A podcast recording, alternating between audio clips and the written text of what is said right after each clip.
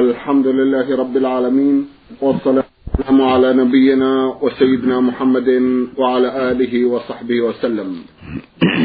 مستمعي الكرام السلام عليكم ورحمة الله وبركاته وأسعد الله أوقاتكم بكل خير. هذه حلقة جديدة مع رسائلكم في برنامج نور على الدرب.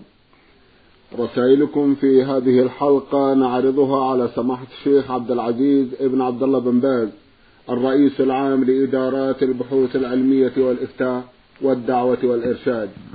مع مطلع هذه الحلقة نرحب بسماحة الشيخ ونشكر له تفضله بإجابة السادة المستمعين فأهلا وسهلا بالشيخ عبد العزيز. حياكم الله وبارك فيكم. حياكم الله.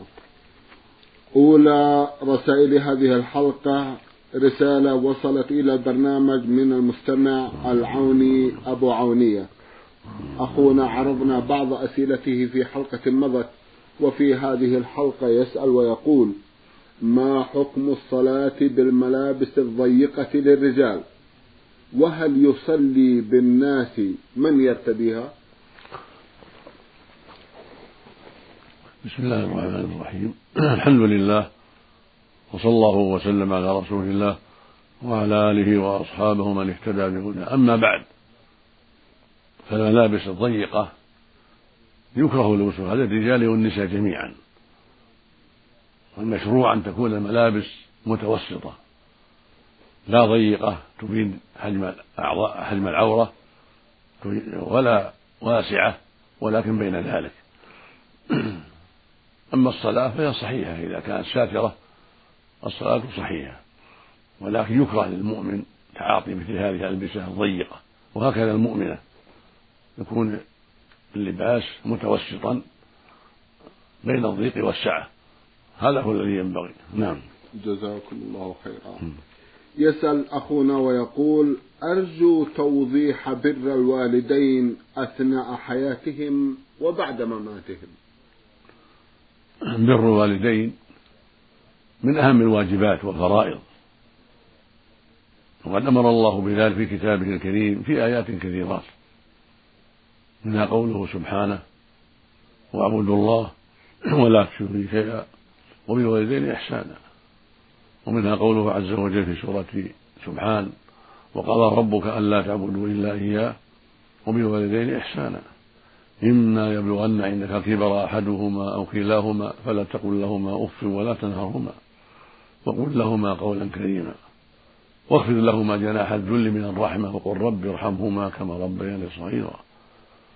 ومنها قوله سبحانه في سورة لقمان أن اشكر لي ولوالديك إلي المصير. فبرهما من أهم الفرائض حيين وميتين. فبرهما في الحياة الإحسان إليهما والإنفاق عليهما إذا كانا محتاجين. والسمع والطاعة لهما في المعروف وخفض الجناح لهما وعدم رفع الصوت عليهما والدفاع عنهما عن في كل شيء يضرهما إلى غير هذا من وجوه الخير. والخلاصة أن الولد يكون حريصا على جلب الخير إليهما ودفع الشر عنهما في الحياة والموت. لأنهما قد أحسن إليه إحسانا عظيما في حال الصغر وربياه وأكرماه وتعب عليه فالواجب عليه أن يقابل المعروف بالمعروف والإحسان بالإحسان. والأم حقها أعظم. كما قال عليه الصلاة كما قال النبي عليه الصلاة والسلام لما سئل قيل يا رسول الله من أحق الناس بحسن صحابتي قال أمك. قال ثم من قال أمك. قال ثم من قال أمك. قال ثم من قال أبوك. وفي اللفظ الآخر قال يا رسول الله من أحق الناس؟ بالبر. وفي اللفظ الآخر قال من أبر يا رسول الله؟ قال أمك. قال ثم من قال أمك. قال ثم من قال أمك. قال ثم من قال أباك. ثم الأقرب فالأقرب فبين عليه الصلاة والسلام أن أحق الناس بالبر والإحسان أمه ثلاث مرات ثم أبوه في الرابعة. وهذا يوجب للولد العناية بالوالدة أكثر والإحسان إليها أكمل. ثم الأب إليها بعد ذلك. فبرهما والإحسان إليهما جميعا أمر مفترض وحق الوالدة على الولد الذكر والأنثى أعظم وأكبر. وسئل النبي صلى الله عليه وسلم عن حق الوالدين بعد وفاتهما. فقال له سائل يا رسول الله هل بقي من بر أبوي شيء أبرهما بعد وفاتهما؟ قال نعم. الصلاة عليهما والاستغفار لهما وإنفاذ عهدهما من بعدهما وإكرام صديقهما وصلة الرحم التي لا توصل إلا بهما. ذكر خمسة أشياء. الصلاة عليهما الدعاء ومن ذلك صلاة الجنازة فإنها دعاء. والصلاة عليهما بالدعاء والترحم عليهما من أحق الحق ومن أفضل البر في الحياة والموت. وهكذا الاستغفار لهما يعني سؤال الله أن يغفر لهما سيئاتهما حيضارا من مثلهما حيين وميتين. وإنفاذ عهدهما من بعدهما الوصية التي يوصيان بها الواجب على الولد ذكرا كان أو أنثى إنفاذها إذا كانت موافقة للشرع المطهر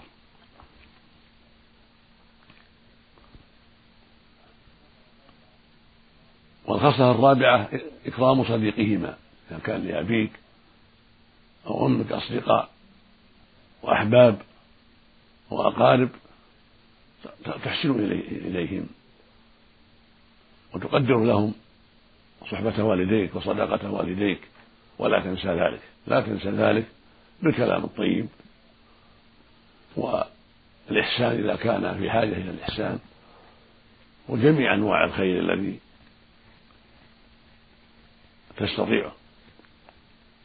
فهذا من برهما بعد وفاتهما. والخاصة الخامسة صلة الرحم التي لا تصل إلا بهما. وذلك بالإحسان إلى أعمامك وأقارب أبيك وإلى أخوالك وخالاتك من أقارب أمك. هذا من الإحسان إلى الوالدين وبر الوالدين. أن تحسن إلى أقارب والديك الأعمام والعمات وأولادهم والأخوال والخالات وأولادهم. الإحسان إليهم وصلتهم. كل ذلك من صلة الأبوين ومن إكرام الأبوين. وفق الله الجميع اللهم آمين. جزاكم الله خيرا. من الأطاولة في الباحة هذه رسالة بعث بها المستمع سعيد محمد الزهراني. أخونا يقول قمت ببيع سيارة إلى أحد الأصدقاء بمبلغ أربعين ألف ريال. على أن تدفع قيمتها على أقساط شهرية قيمة القسط ألف ريال. وصديقي هذا يمر بأزمة مالية فطلب مني أن أبيعها في المعرض حيث أن السيارة لا زالت باسمي وقد أخذت في الثمن كمبيالة. فاشترطت على صديقي أن يكون حاضرا معي وقت البيع ليقبض هو الثمن ويكون البيع برضاه. فوافق وتم بيع السيارة في المعرض بمبلغ سبعة وعشرين ألف ريال.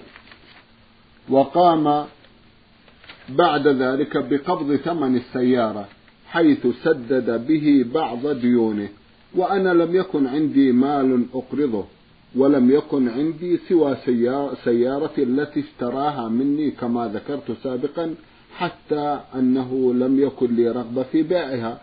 فهل في معاملتي هذه شيء من الربا؟ وهل البيع بالتقسيط جائز؟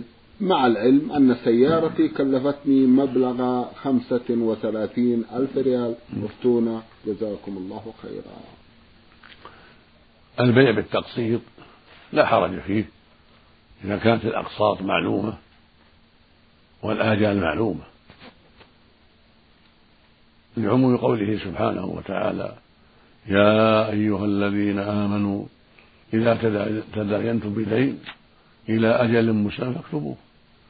فالله أباح المداينة إلى أجل مسمى فإذا كانت الأقساط واضحة معلومة والآجال معلومة فلا بأس كما فعلت مع صاحبك.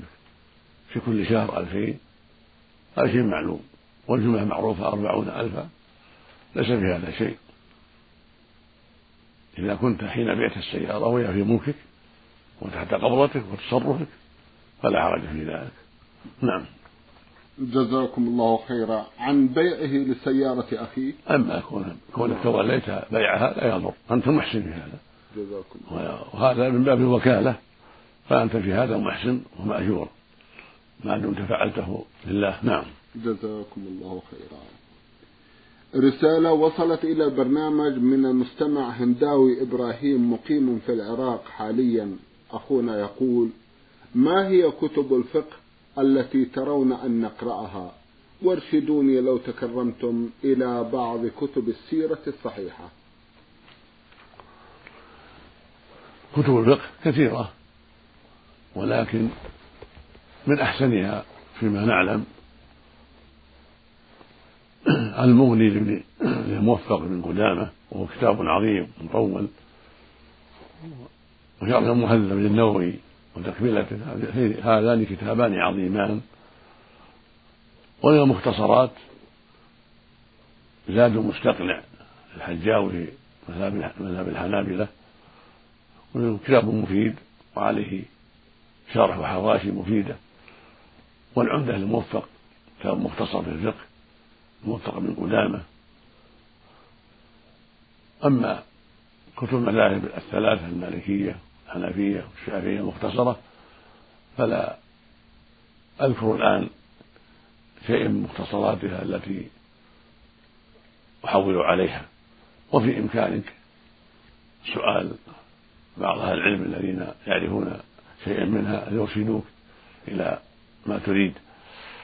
ولكن أنصحك بأن تعتني بكتب الحديث المختصرة مثل عمدة الحديث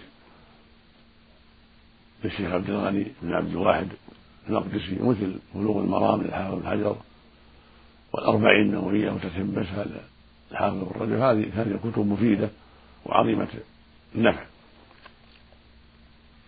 وإذا حفظت معها العمدة الموفق في الفقه لتعينك على بعض المسائل أو ما يماثلها من كتب الفقه من المذاهب الأخرى المختصرة المفيدة هذا حسن. تستعين بها على معرفة المسائل ثم على معرفة حكمها في الدليل. نعم. جزاكم الله خيرا.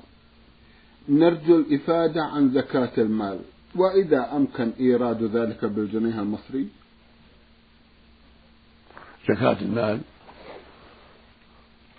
ربع العشر في الذهب والفضة وما يقوم مقامهما من العمل. الواجب في النقدين الذهب والفضة ربع العشر والنصاب في الفضة مئة وأربعون مثقالا. وفي الذهب عشرون مثقالا. ومن يقوم مقام هذه المثاقيل هذا أقل نصاب. والواجب على من عنده مال يبلغ النصاب إخراج ربع العشر سواء كان جنيه مصري أو استرليني أو دولار أو عملة سعودية أو غير ذلك. الواجب ربع العشر. في المئة اثنان ونصف في المئتين خمسة. في الألف خمسة وعشرون. هذه زكاة واجبة. وهكذا كل ما زاد زادت الزكاة وهي ربع العشر. يعني سهم من أربعين. نعم. جزاكم الله خيرا. كيف يكون الأذان الصحيح؟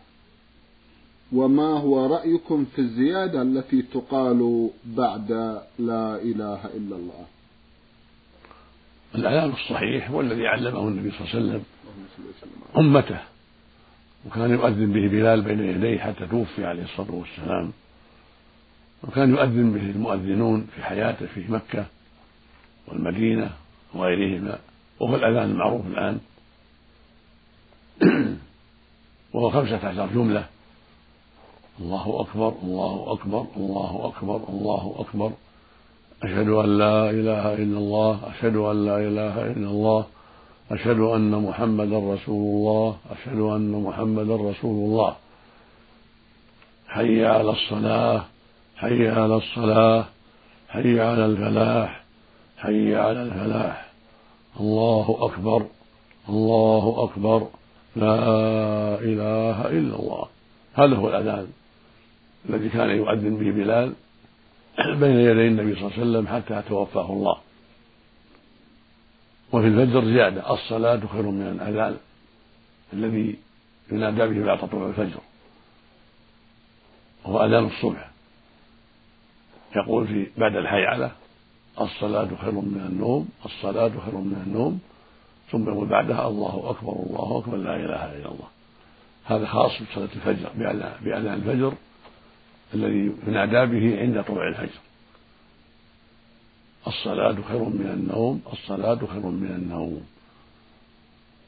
أما ما يزيد بعض الناس حي على خير العمل أو أشهد أن علي ولي الله كما يفعله بعض الشيعة هذا منكر بدعة لا يجوز. كذلك ما يزيد بعض الناس من الصلاة على النبي بعد مع الأذان. عندما يقول لا إله إلا الله يزيد الصلاة على النبي رافعا بها صوته مع الأذان أو في المكبر هذا لا يجوز هذه بدعة. ولكن يصلي على النبي صلى الله عليه وسلم بينه وبين نفسه لا في الأذان. إذا ختم الأذان مشروع للمسلم أن يصلي على النبي صلى الله عليه وسلم ثم يقول اللهم رب هذه الدعوة التامة والصلاة القائمة آت محمدا الوسيلة والفضيلة. وبعثه مقاما محمودا ليؤته إنك لا تخلف الميعاد. هذا مشروع لكل مسلم ولكل مسلمة بعد الأذان. والمؤذن كذلك. إذا قال لا إله إلا الله شرع للجميع بعد ذلك الصلاة النبي. اللهم صل على محمد. اللهم صل على نبينا محمد وعلى آله وأصحابه. وإن قال اللهم صل وسلم كان أكمل على نبينا وآله وأصحابه. ثم يقول اللهم رب هذه الدعوة إلى آخره لكن لا مع الأذان بل بصوت غير صوت الأذان صوت منخفض يسمعه من حوله لا بأس. لكن ليس مع الأذان الأذان ينتهي. إذا قال لا إله إلا الله يقفل الميكروفون انتهى. انتهى الأذان. وإن كان في غير الميكروفون كذلك انتهى. لا يلحقه شيء. ثم يصلي على النبي بينه وبين نفسه ولا مانع يسمعه من حوله ليقتدي به. لما ثبت عنه صلى الله عليه وسلم انه قال إذا سمعتم مؤذن فقولوا مثل ما يقول. ثم صلوا علي فإنه من صلى علي واحدة صلى الله عليه بها عشرا ثم اسألوا الله الوسيله فإنها منزلة في الجنة. لا تنبغي لعبد من عباد الله وأرجو أن اكون أنا هو فمن سأل الوسيله حلت له الشفاعة. هكذا قال عليه الصلاة والسلام رواه مسلم في الصحيح. هذه سنة للجميع للمؤذن والمستمع من الرجال والنساء في الحاضرة والبادية في كل مكان بعد الفراغ من الأذان يقول اللهم صل على محمد أو اللهم صل وسلم على نبينا محمد وعلى آله وأصحابه بصوت غير صوت الأذان صوت منخفض لا ليس مع الأذان. ثم بعد هذا يقول اللهم رب هذه الدعوة التامة والصلاة القائمة آت محمدا الوسيلة والفضيلة وابعثه مقاما محمودا لوأته. لما روى البخاري في الصحيح. رحمه الله عن جابر بن عبد الله الأنصاري رضي الله عنهما عن النبي صلى الله عليه وسلم قال من قال حين يسمع النداء اللهم رب هذه الدعوة التامة والصلاة القائمة آت محمدا الوسيلة والفضيلة وابعثه مقاما محمودا يؤته حلت له شفاعتي يوم القيامة. هكذا جاء الحديث عن رسول الله عليه الصلاة والسلام. زاد البيهقي في آخره إنك لا تخلف الميعاد بإسناد حسن. هذا هو المشروع. أما الزيادة في الأذان حي على خير العمل أو أشهد أن علي ولي الله هذا لا يجوز بدعة. وهكذا الزيادة مع الأذان الصلاة على النبي صلى الله عليه وسلم مع لا إله إلا الله بصوت الأذان هذا لا يجوز بل هو من البدع. ولكن مثل ما تقدم يصلي على النبي صلى الله عليه وسلم المؤذن والمستمع بصوت غير صوت الأذان صوت منخفض غير صوت الأذان. وفي أذان بمحذورة الترجيع. والترجيع هو أن يأتي بالشهادتين بصوت منخفض ثم يأتي بهما بصوت مرتفع. فيكون في فيكون على هذا تسعة عشر جملة. يقول أشهد أن لا إله إلا الله أشهد أن لا إله إلا الله أشهد أن محمدا رسول الله أشهد أن محمدا رسول الله بصوت منخفض. ثم يرفع صوته بهما ويعيدهما. هذا يقال له الترجيع. وهذا علمه النبي صلى الله عليه وسلم أبا محذورة وكان يؤذن به في مكة رضي الله عنه. فإذا فعل فلا بأس. نوع من أنواع الأذان الشرعي. ولكن الأفضل الأفضل هو أذان بلال الذي كان يؤذن به بين يدي النبي عليه الصلاة والسلام. كان بلال يؤذن من دون ترجيع بين يدي النبي عليه الصلاة والسلام في المدينة حتى توفى الله نبيه عليه الصلاة والسلام.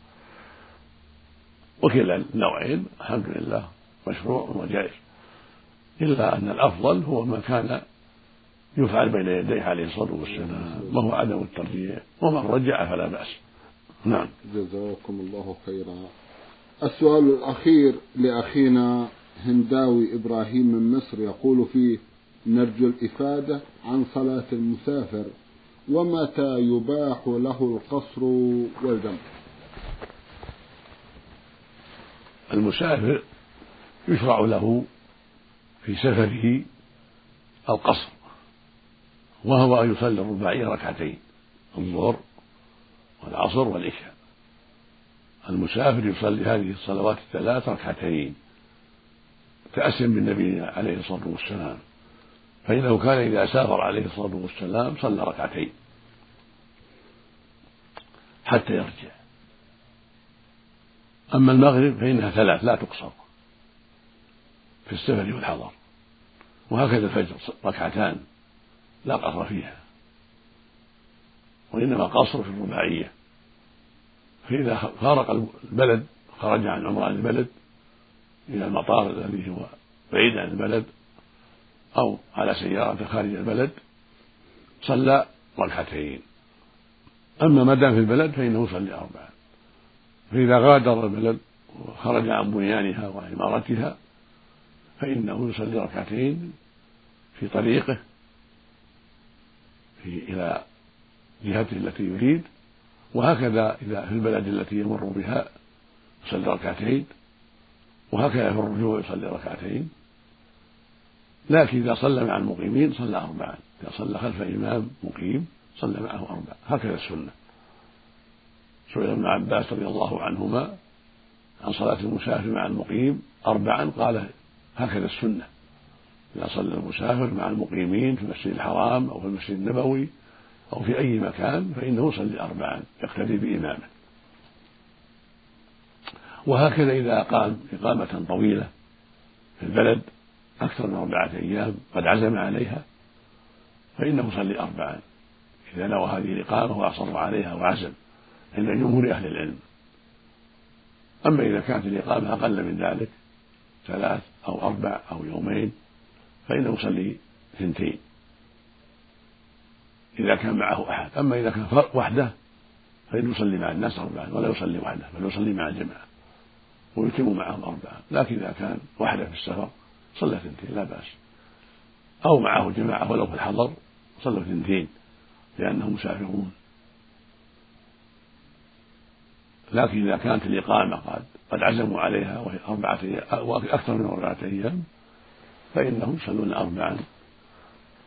لأن الرسول صلى الله عليه وسلم أقام في حجة الوداع أربعا بمكة. لما نزلها في رابع الحجة أقام حتى خرج يوم الثامن إلى منى. فهذه أربع أربعة أيام قد عزم عليها وقصر فيها. فدل ذلك على أن المسافر إذا عزم على إقامة أربعة أيام أو أقل فإنه يقصر. لكن إذا كان واحدا كما تقدم يصلي مع الجماعة ويتم لا يصلي وحده. إلا إذا كان ما عنده أحد أو فاتته الجماعة يصلي اثنتين لأنه مسافر. ومثل ذلك لو كانت الإقامة غير مجزومة بل لا يدري هل يقيم يومين أو خمس أو عشر عند التردد. نعم. فهذا يصلي اثنتين يقصر. ما دام لم يجزم على مدة معلومة فإنه يصلي اثنتين ولو طالت المدة.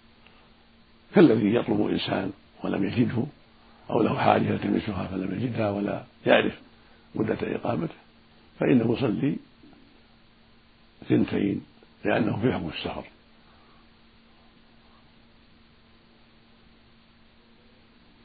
وفق الله الجميع. نعم. اللهم آمين. جزاكم الله خيرا. من جدة هذه رسالة بعث بها المستمع ميم سين سين ألف. أخونا له جمع من الأسئلة. من بينها سؤال عن نظافة الطفل الرضيع. هل يؤثر ذلك على وضوء على وضوء أمه؟ نعم إذا مست فرجه فإنها تعيد تطهر ينتقل وضوءها.